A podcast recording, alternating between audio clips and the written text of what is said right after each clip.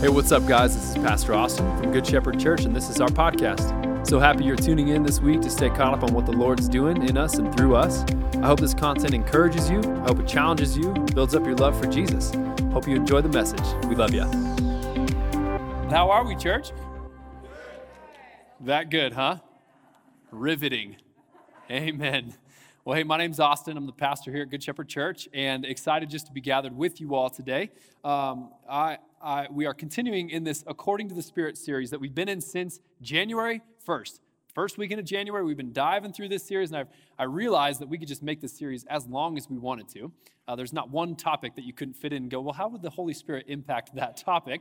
Uh, however, we're kind of coming to this point today where I, I want to begin to shift the gears a little bit. And so, where we've been so far, just to kind of remind you, is we started the series uh, back in January uh, talking about how, how the Holy Spirit would compel us to live in a certain way where we actually could set our mind according to the Spirit and not according to the flesh. It's this kind of uh, opposed idea that we see in Romans chapter 8 where Paul says, you can live in one way where you sort of captain your own journey or you're, you're kind of just doing life uh, or, uh, ordered with your compulsions, ordered to your own desires, the things that you just want to do. And that is what we would consider living according to the flesh where we just kind of go and we're doing and we're just being as as we would want to drive however there's this alternative view that we can embrace which comes from the holy spirit of god comes from the nature of god himself to set our minds according to the spirit and there's so many different ways that can land on us depending on your church background you have a certain uh, disposition or, or uh, an idea already concluded of what a charismatic full of the holy spirit person looks like but really, the, the simple thing to do in Scripture would be to come and go, man, it's not actually just this ethereal, hard to grasp thing. What does a spirit filled follower of Jesus look like? Uh, they just look like Jesus himself. So, Jesus himself, the person of Jesus, while he walked on this earth, was filled with, indwelled by the Holy Spirit, and compelled to move as he was leading. And so, rather than just kind of like, okay, you just imagine for a second with me, like whatever you imagine when you think of just the most charismatic person on, the, on planet Earth, and you might think of like, man, they're probably just like up on their rooftop at 3 a.m. praying and like just doing the craziest stuff. And and and all too often, like that might look more like drugs than it actually does following Jesus. Do you know what I'm saying? Like, but but really, what we see when we see a spirit-filled person who's who's following after Jesus is looking like Jesus. And so we talked about all these different practices and these things that we can embody. And that's the, that's the journey we've been on for the last uh, six, seven weeks or so. And I don't have time to recap all of that, obviously, but we've been looking at different practices practices of fasting, uh, practices of like just the pace of your life. Does the rhythm of your life sustain a spirit filled life? Uh, is the way that I'm engaging with community or the way that I'm handling my money, uh, the way that I'm practicing emotional health, does all of that help cultivate the Spirit of God in me? Or is it robbing me of of my affection of the Holy Spirit. But we've been saying this whole time, the refrain that I've been saying over and over and over in this series is that we don't do those practices for God's love, but we have to do them from God's love. We have to understand fundamentally that, that we are loved by God. He has chosen us, He has called us. And, and as a result, now I put these practices in my life so that I may remain close to that love because it's available for me. I don't, I don't fast and I don't get myself all hungry so I can prove how spiritual I am so that I can show God that He should love me more. He already loves me as much as He can possibly love me. The reason I fast is to detach myself from the cravings of this world and so I can nourish my body on the Spirit of God. And I go, God, I just want more of your Holy Spirit. I want to see you do more things. And so today, really, the pivot point becomes how do we shift now from just talking about these different practices and these things that build us up to like to now how do we use those? How do we spend that? Because all too often, I think what we get caught up in in church is, is getting so sidetracked with thinking that the main point of Christianity is acting like Christians in a church service. And we show up in church and, and we read our Bible, and when we walk in the door, and how, how you doing? Oh, hey, good. Praise the Lord. Amen. Yeah, good, God, good, God bless you, brother. Hallelujah. Praise the Lord. Good to see you. We do all this stuff that looks Christian in here, but do we actually do we actually walk like Christians? Do we actually walk like Jesus walked now with the rest of the world? And that's kind of the shift point that I want to take us on today is how do we now, how do we kind of mentally reframe what we're doing here and what the purpose of this is here so that we might be spent for Jesus and we might go out and live our life according to the Holy Spirit in a way that Jesus would live his life. And so I was kind of thinking about how, how this narrative really breaks down. Um, and, and I've been also, at the same time, uh, brushing up on Lord of the Rings. Anybody else out there? So it's been a few years since I've been through the journey of Middle Earth, you know, and, and it's not something that, uh, that my wife really cares to watch with me. Uh, I'm too, um, my kids are too young to watch this with me right now. So it's, it's a burden I bear alone, like Frodo with the ring. Do you know what I'm saying? Um, which is fine. And so I've been watching it, and, and like, in the 12 hours of maybe the greatest cinematic adventure you could ever go on through Middle Earth, um, you, get, you can get sidetracked with all the little side stories that are going on. Like you can get so caught up in like uh, Gandalf, this wizard who like dies, but then he levels up, right? He comes back and he's bigger and he's cooler. And, uh, and then you get sidetracked on like Aragorn, who's this like ranger guy who's, who's doing his different things. And all of a sudden he's the heir apparent to the throne, to the kingdom. And then you could get tracked on like Gollum. Like that guy's weird, right? He's gross and he's done some shady stuff. And his past, for sure, the rings corrupted him. And you can lose track of like when you, when you look at all these different stories side by side, you can lose track of the meta narrative. Like the big overarching theme is just that there's a ring, it's bad, it needs to be destroyed. You know, like that's, that's what it all comes down to, right? But then, but then they beef out the rest of the 12 hours with all these different side stories. And my fear is in, in our faith sometimes, we can view these practices, we can view acting like a Christian as the side story, and we forget the main thing. The main thing is that we are called to be bringers of the kingdom of God to earth. Like that's what we're after. That's what we should be about. And, and so, yes, it's great to talk about how we should steward our resources to the glory of God. That's important. We should talk about that. We should talk about how to engage in community and how to make sure that we're actually growing in community and not just existing in community. We should talk about all of these different things for sure, but we can't neglect that the main story that God is writing in this book is how we're going to be bringing the kingdom of God to the earth that we live in. Because, like, I got, I got news for you that you already know the earth is jacked up, the world's messed up out there. Like, there is brokenness, there is hurting, like, there are things that are going wrong constantly. And it should be the church that gets to rise up with this alternative paradigm, this alternative way to look at it. We got, we got news just, uh, I just heard last, or this morning actually, heard last night that uh, a friend, friend of the family had a heart attack, and I heard this morning that he passed away. And then we're singing this song this morning in worship where, where we get to say, Where, O death, is your victory? Where, O death, is your sting? And the truth of that is, I sing that in a moment where death does still sting a little bit. Like I've never been at a funeral where you just go like, well, this doesn't hurt at all.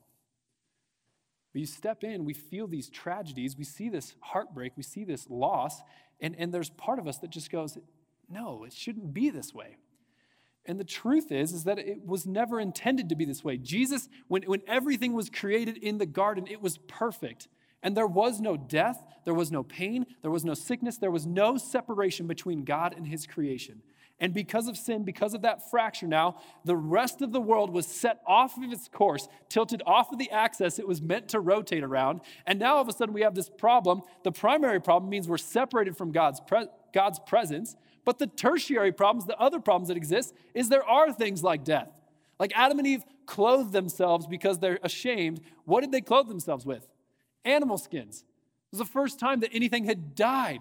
They had to kill, they had to sacrifice so that they could cover their mistakes. And so, like, death enters the world, and there's not just death, but there's, there's sickness, and there's heartbreak, and there's grief, and there's loss, and there's relational strife, and there's all these things that are tense, and they're hard, and they're broken. And when Jesus comes, he doesn't just take it away completely. He doesn't just take it away completely. He has not ushered in the kingdom of God in its finality yet. Amen. Right? Like, we're walking in this time of the already not yet or the convergence moment where God has brought heaven to earth, but it is not, we cannot describe the moment that we're living in right now as fully earth or fully heaven. We're somewhere in between. We're somewhere in the middle where we get to experience and taste some of the good things to come, some of the sweet things that we're going to receive in the, in the kingdom once finally, fully, and forevermore. But we're still in this moment where we don't get to experience it fully. And so, this is where the mission of the people of God comes. This is where we see and we get to understand the picture of what we are called to do. It's, it's theologically not a perfect saying, but there's an old song, maybe you know it, that the, the Father sends the Son, the Son sends the Spirit. And I would say that the Spirit then sends the church. See, this all too often we're sitting here crying out for God to bring revival, and we don't understand that we're the means of that revival. So, yes, the Holy Spirit might pour out and do something just stupid, crazy, awesome in our time. And, and man, I hope He does at some point. Like, I hope that we someday get to just see this like pillar of smoke and fire that would lead the people of God to a certain point. Wouldn't that be amazing? But the truth is, for now, is that you're the spirit filled follower of Jesus. The Spirit of God lives in you. That pillar, that tower of smoke and fire, like that, the presence of God indwells you, not just me, you all of us are meant to carry this out into the world. And so I think this, this idea, this concept really gets uh, distilled down nicely in a conversation that Jesus had with an attorney. All right, so let's look at it in Matthew chapter 22. Uh, there's going to be a slide for it. But when a Pharisee heard that he had silenced the Sadducees, they gathered together, and one of them, a lawyer, asked him a question to test him Teacher, which is the great commandment in the law? And Jesus answered him and said, You shall love the Lord your God with all of your heart, with all of your soul, and with all of your mind. He's quoting the Shema. He's quoting Deuteronomy chapter 6, something that any Pharisee, Sadducee, any, uh, anyone who had knowledge of the law would have known this by heart. He says, This is the greatest law, that you love the Lord your God with all of your heart, with all of your soul, with all of your mind. And then he says, And the great, this is the great and first commandment. And a second is like it you shall love your neighbor as yourself. On these two commandments depend all the law and the prophets. So Jesus just says, You want me to wrap up what most of the Old Testament is about? It's about loving God with all of your heart, with all of your soul, and with all of your mind. And it's about loving your neighbor as yourself.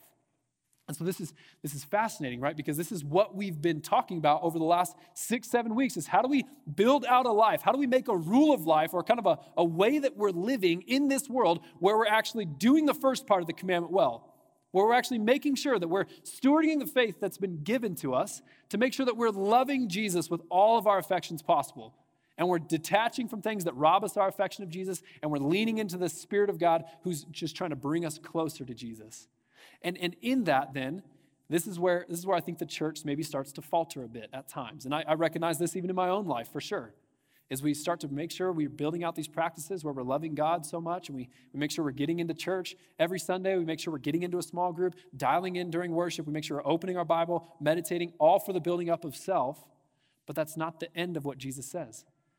He says, and the second is like it, you are to love your neighbor as yourself. There's this going and doing that goes along with, that coexists with our being. I'm being a Christian. I'm living my life where I'm, I'm falling more in love with Jesus, but I'm doing that so that I can go out and be effective in the world that He's placed me in. It doesn't just exist for us. And yet, church, like, this is what we do. This is where we falter if we're going to falter, is it not? Like, where we just go, okay, let me just get my Christian homies and let me just get my little Christian circles that I hang out in and let me just make sure all my friends are Christians and we all just sort of do these Christian things. And then we forget that the primary message of Scripture, the primary arc of the narrative that we're living in, is we are called now to be bringers of the kingdom of God to the world that we're living in. The primary point of your Christianity is not just that you can do all these Christian things, it's that you can spend yourself for the kingdom of God, to bring the kingdom of God on earth as it is in heaven. That's what we're called to. And so I think, I think if we could pull this into a verse here, and now go and look at what this actually practically looks like. I think Paul writes it well in Second Corinthians, his, his, second letter to the Corinthian church. And so we're going to read this, and it's Second Corinthians uh, 16 is where we're going to start. But I'm going to read like I'm going to read like 19 verses, 20 verses, okay? Because we're going to read the rest of chapter 5 and then the first half of chapter 6. So it's a long reading, and you can do it. You can stay dialed in the whole time. All right? So if you need to open up your Bible so you're reading along in your in hand, or if you want to look at the screen, look at the screen, but don't tune out. It's all good. Focus.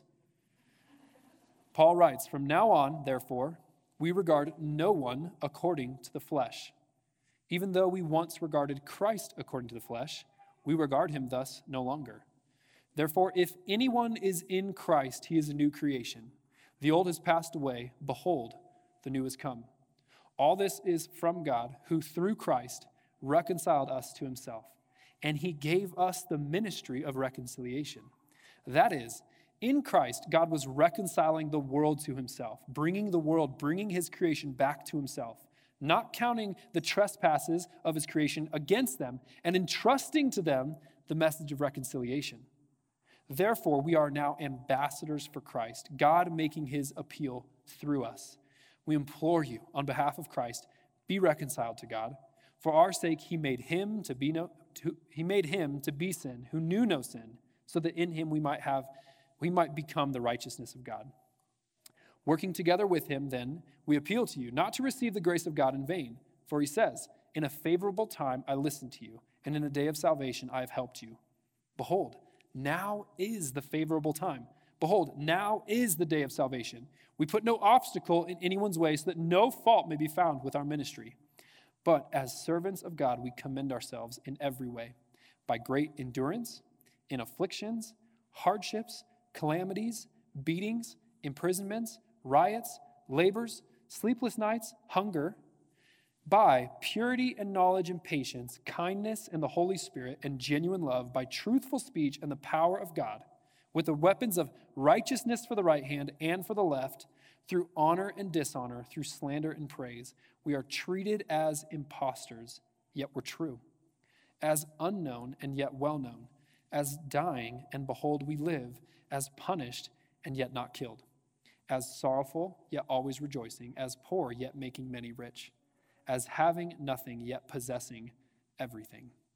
Do you hear the tension of the already not yet and everything that he just listed off? We have spoken freely to you, Corinthians. Our heart is wide open.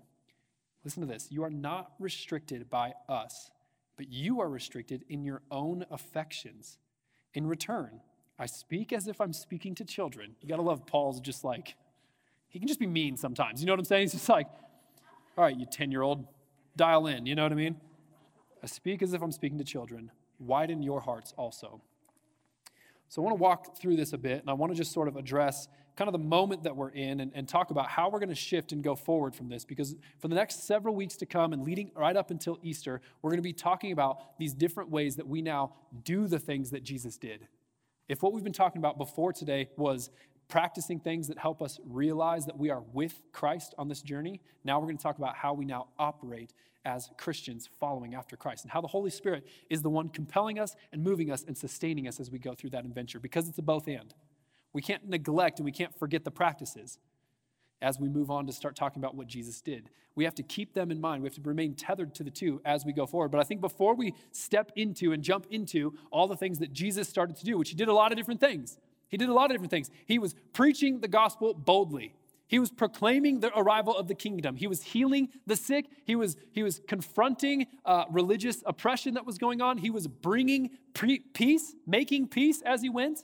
He was always doing these different things. But, like, before we focus on him, before we start going there, I think we just need a little bit of a mental adjustment because there are several tendencies that exist in all of us before we start talking about the things that Jesus did that we have to make sure we're seeing them right. We have to put on the right lenses so we make sure we're understanding the story correctly. The first adjustment I think that we have to make, and you see it in this passage, is we get distracted, but we have to remain focused. We get distracted, but we have to remain focused. That's a mental shift. Like the pull, the pull back to distraction is so natural in our culture today. It's just the steady current of the world that we're living in as we're trying to walk through this life that is always just trying to bring us to fix our gaze on something else. Did you hear? Like, my favorite word, I've said this before, my favorite word in the Bible is behold. Behold, like just pick it up and, and look at it. Just gaze upon it. Get lost in the beauty of Jesus. And it's so easy in the world we're living in to take our eyes off of him.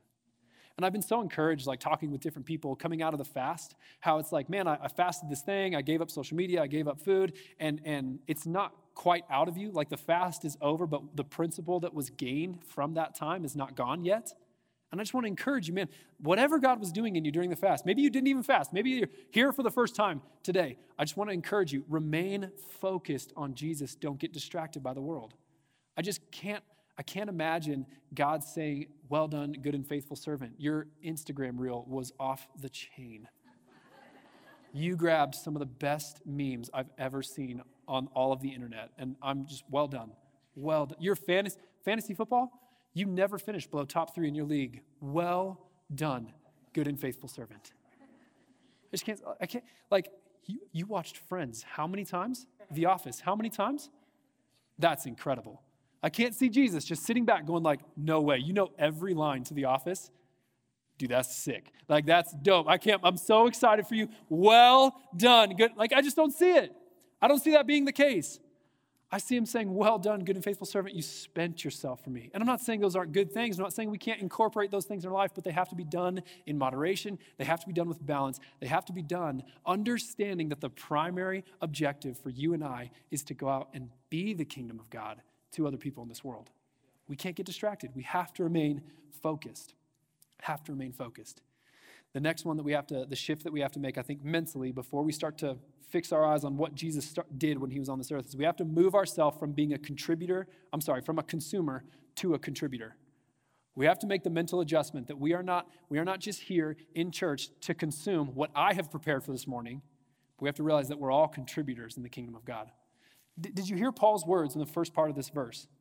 The old has passed away, behold, the new has come. All this is from God, who through Christ reconciled us to himself and gave us the ministry of reconciliation. He's not talking about the church staff there. He's talking about the followers of Jesus. You have been reconciled to God. If you have, if you have professed faith in Jesus, if you have said, Yes, I believe my life is yours, you have now been given the ministry of reconciliation.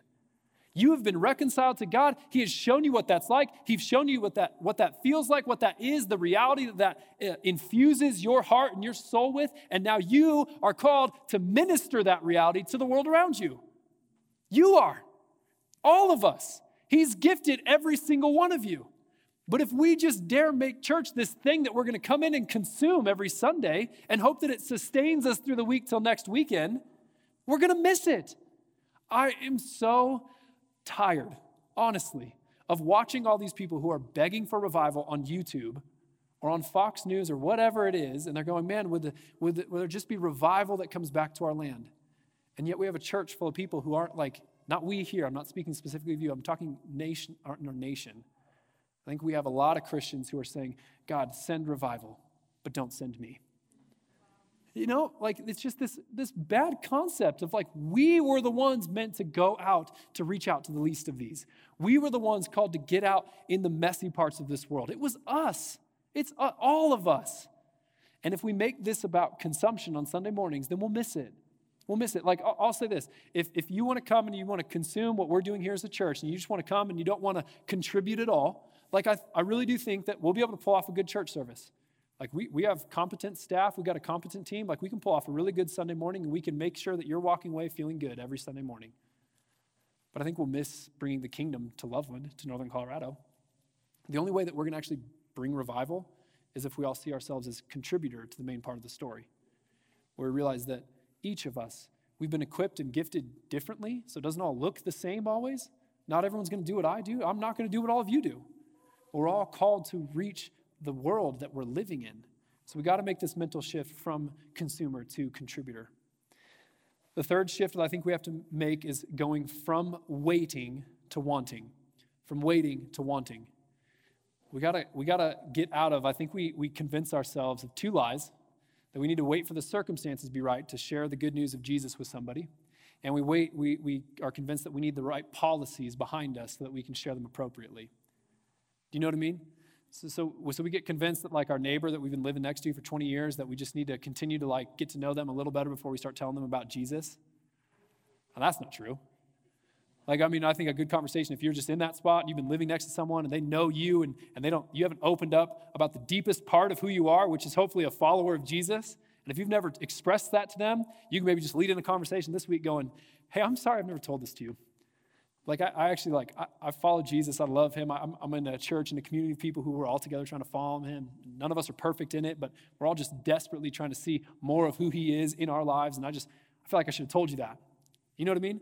We get convinced, like, oh, I, after I've had 10 barbecues with this person, that'll be the time when I finally get to that point where I can share Jesus on like nine or 10. Right? The other thing that we wait around for is we wait for right policy.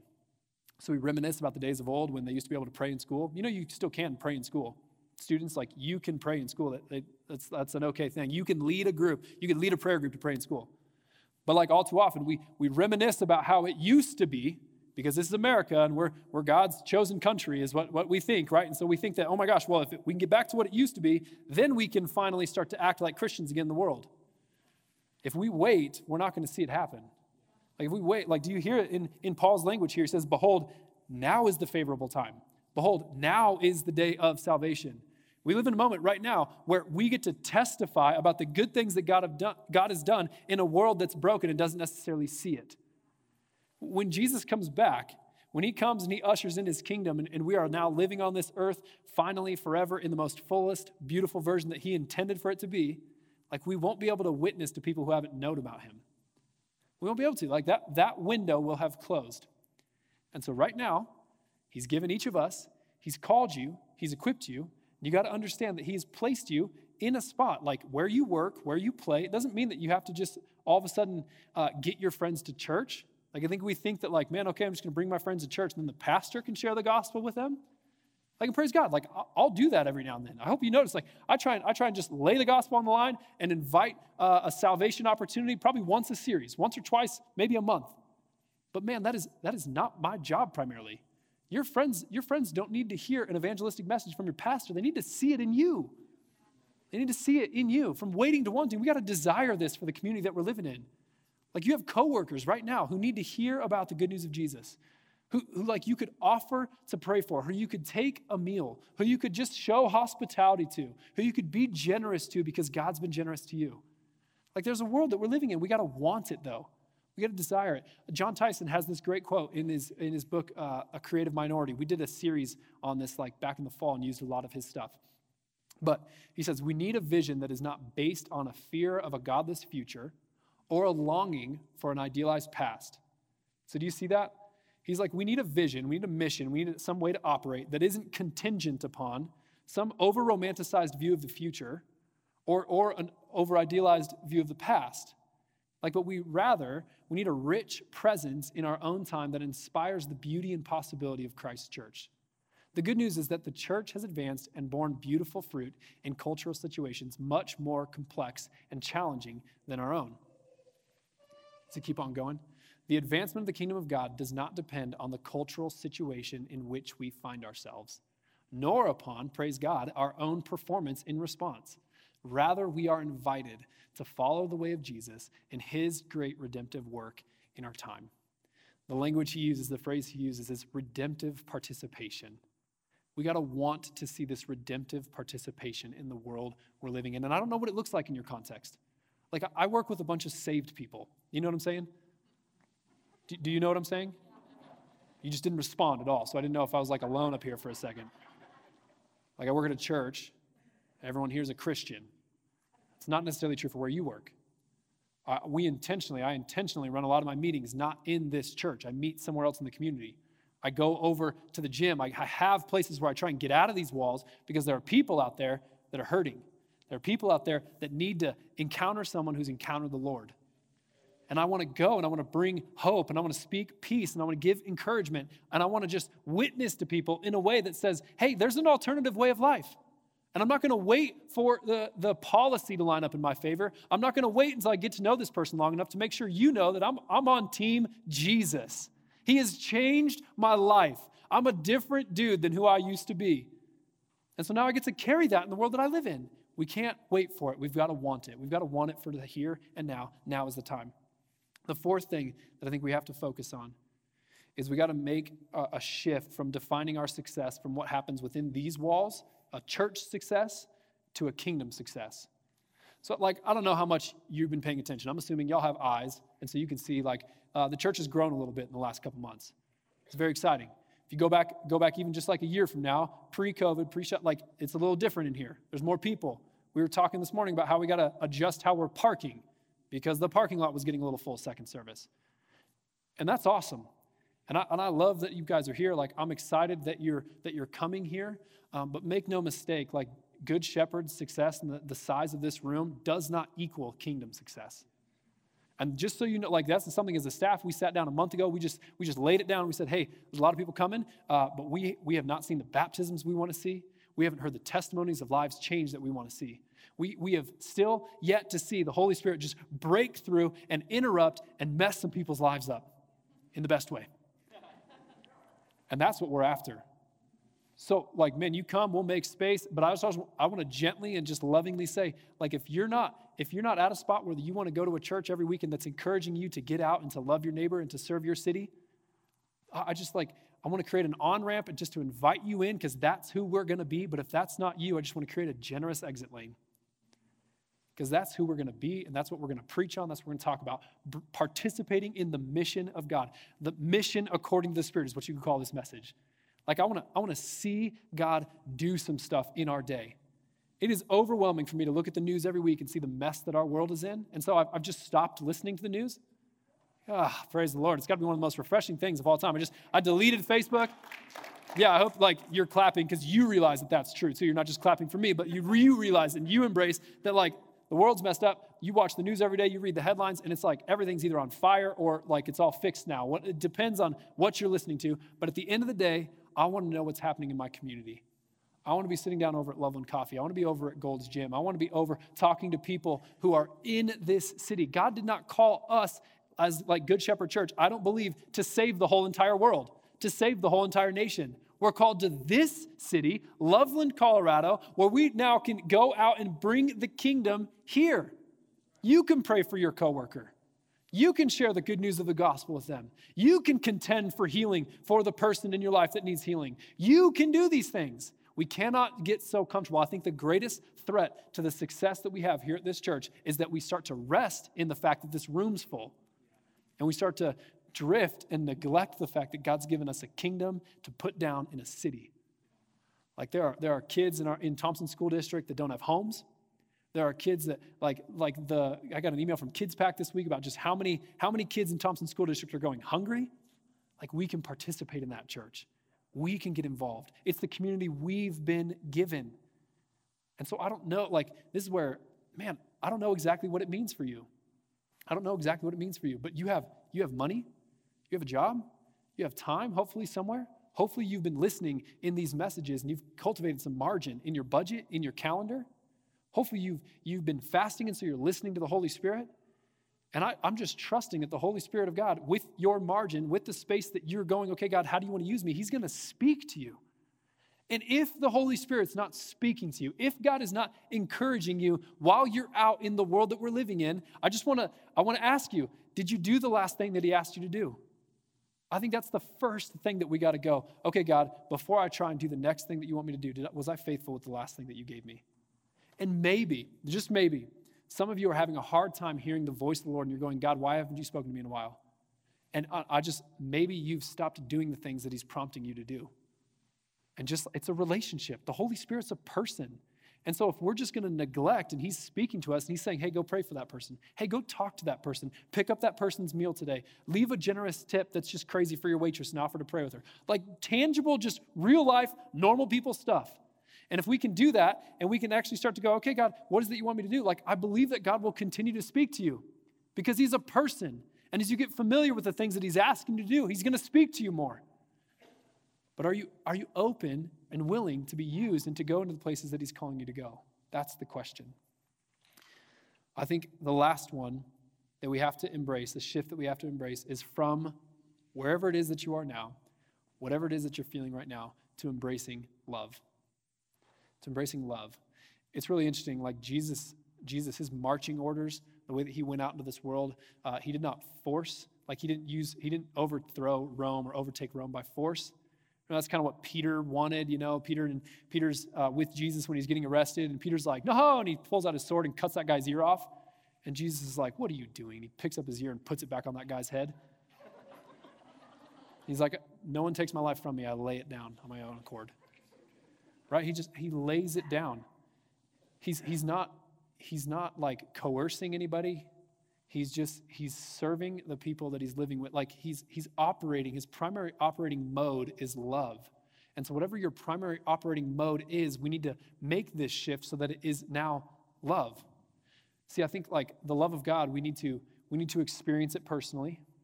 And so, depending on where you are, like, like maybe you haven't even taken the step, maybe you've never actually experienced the reality that God loves you. God loves you.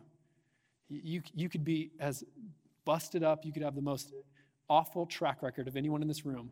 And I bet you'd actually line up a lot more with biblical characters than you did with people here at this church sometimes. Like, I don't care what your background is, the Bible's full of imperfect people because that's the only option that God had. Right? And you need to understand and you need to embrace the fact that God loves you. He, he, doesn't, he doesn't love you so that you will continue acting like that. He loves you enough so that you, he can call you and say, hey, now, now go a different way. I love that there's, I'm reading a, a People to Be Loved by Preston Sprinkle. I couldn't recommend this book enough, but he has this quote where he says, Jesus was able to preach hard hitting, biblically saturated, ethically demanding sermons, and yet sinners and tax collectors were drawn to the presence of Christ. Right, so Preston Sprinkle, if you haven't checked this book out, you, um, I would very much encourage you to read this book because, because he's writing to uh, how the church has long interacted with the homosexual community. And that, that community sometimes, it can be, we feel like we're at the most at odds with them sometimes. And I know that's true, but he says, like they, they pre, Jesus was preaching biblically saturated, ethically demanding sermons, and yet sinful people were drawn to him. Why? It wasn't because their behavior was affirmed, it was because their humanity was affirmed. Like we have to make our primary operating mode love. We have to experience it for ourselves per- first. We have to embody that love. So we can't actually just like encounter it one time and then kind of neglect it. We have to actually embody that love and actually get that love inside of us and start to make that our primary operating understanding is that nope, God loves me. Yes, that's what I did. That's not who I am. God loves me. I am chosen. I am loved. I am called. I've been equipped. God loves me. He is for me. And then once we've experienced that love, we've encountered it for the first time, we begin to embody it. This process goes on for the rest of your life, by the way. It's never over. You've never arrived. You've never experienced it fully.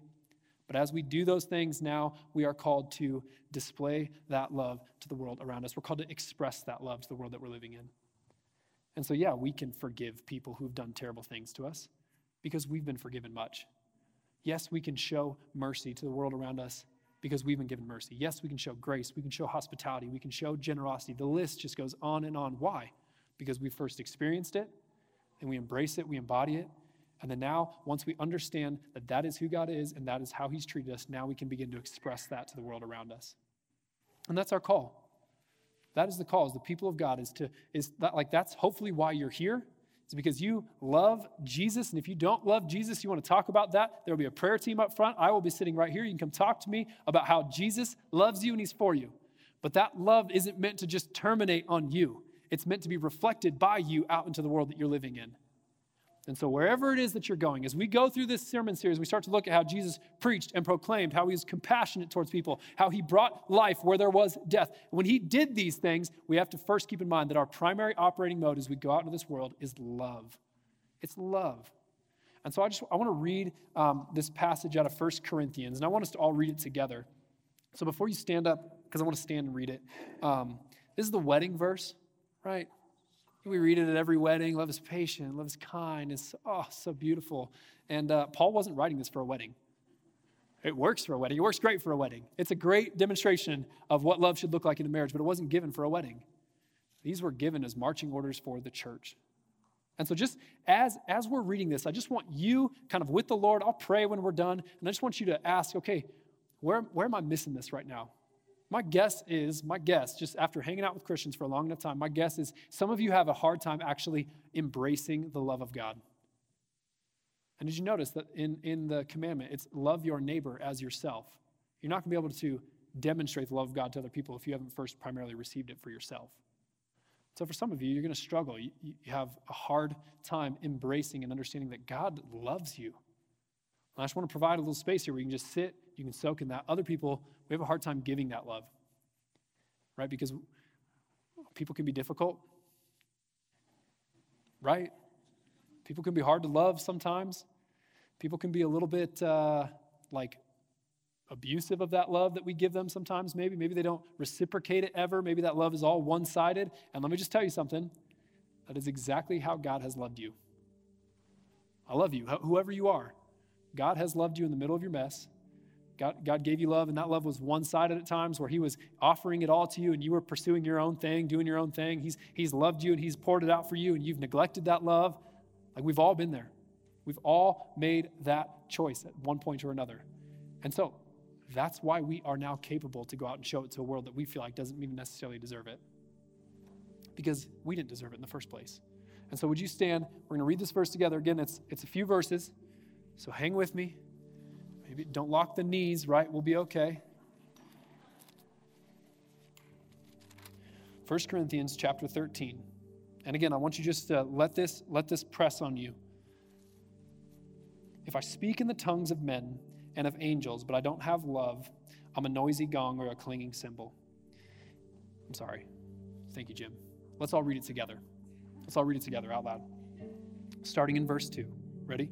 And if I have prophetic powers and understand all mysteries and all knowledge, and if I have faith so as to remove mountains, but have not love, I am nothing.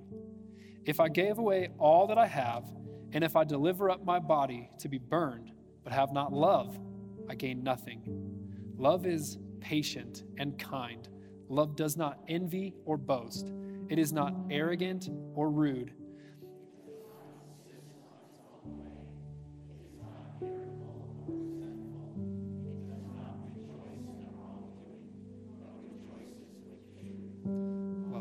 Bears all things, believes all things, hopes all things, endures all things. Love never ends. Holy Spirit, would you just come? God, we just invite you. I'm so struck with that verse that it doesn't matter how much we know, it doesn't matter how much faith we have, it doesn't matter how much we could understand in wisdom or speak in prophetic words. God, if we are not loving, it's all for nothing. So, God, help us to encounter your love. God, if there's anyone here in this church today who has not encountered your love, I pray that you would just overwhelm their heart right now. Would you just show them that the God of the universe loves them and is for them?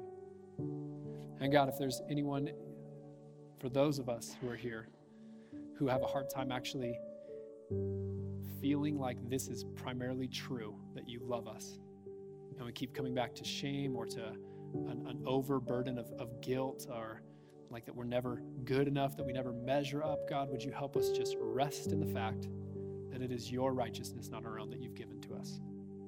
And would you just help us embody that love and make that be our primary operating mode? And for all of us, God, I just ask that as we're about to step out of this church and as we're about to walk into this series and up upon the Easter season, God, I pray above all else that people would know us by the way that we love each other and the way that we love you. Would that be the main thing that they know about us, God? That we are we might be we might be weird sometimes. We might do some odd stuff. We might we might ask to pray for people when they're not comfortable with that. But would they know that we love Jesus? Would they know that we love you? That we're about you? God, help us to love the world around us well. Help us to see things this week as we go out in the places we work, in the places where we recreate, while we're in King Supers or Walmart or wherever we are, God. Help us be listening to your Holy Spirit. Help us be operating in love. You're so good, Jesus. We pray that this would uh, this church would bless your name, that we'd be a sweet aroma, a sweet fragrance up to the throne room of heaven when we gather. We do love you, Lord, and it's in your name we pray. Amen.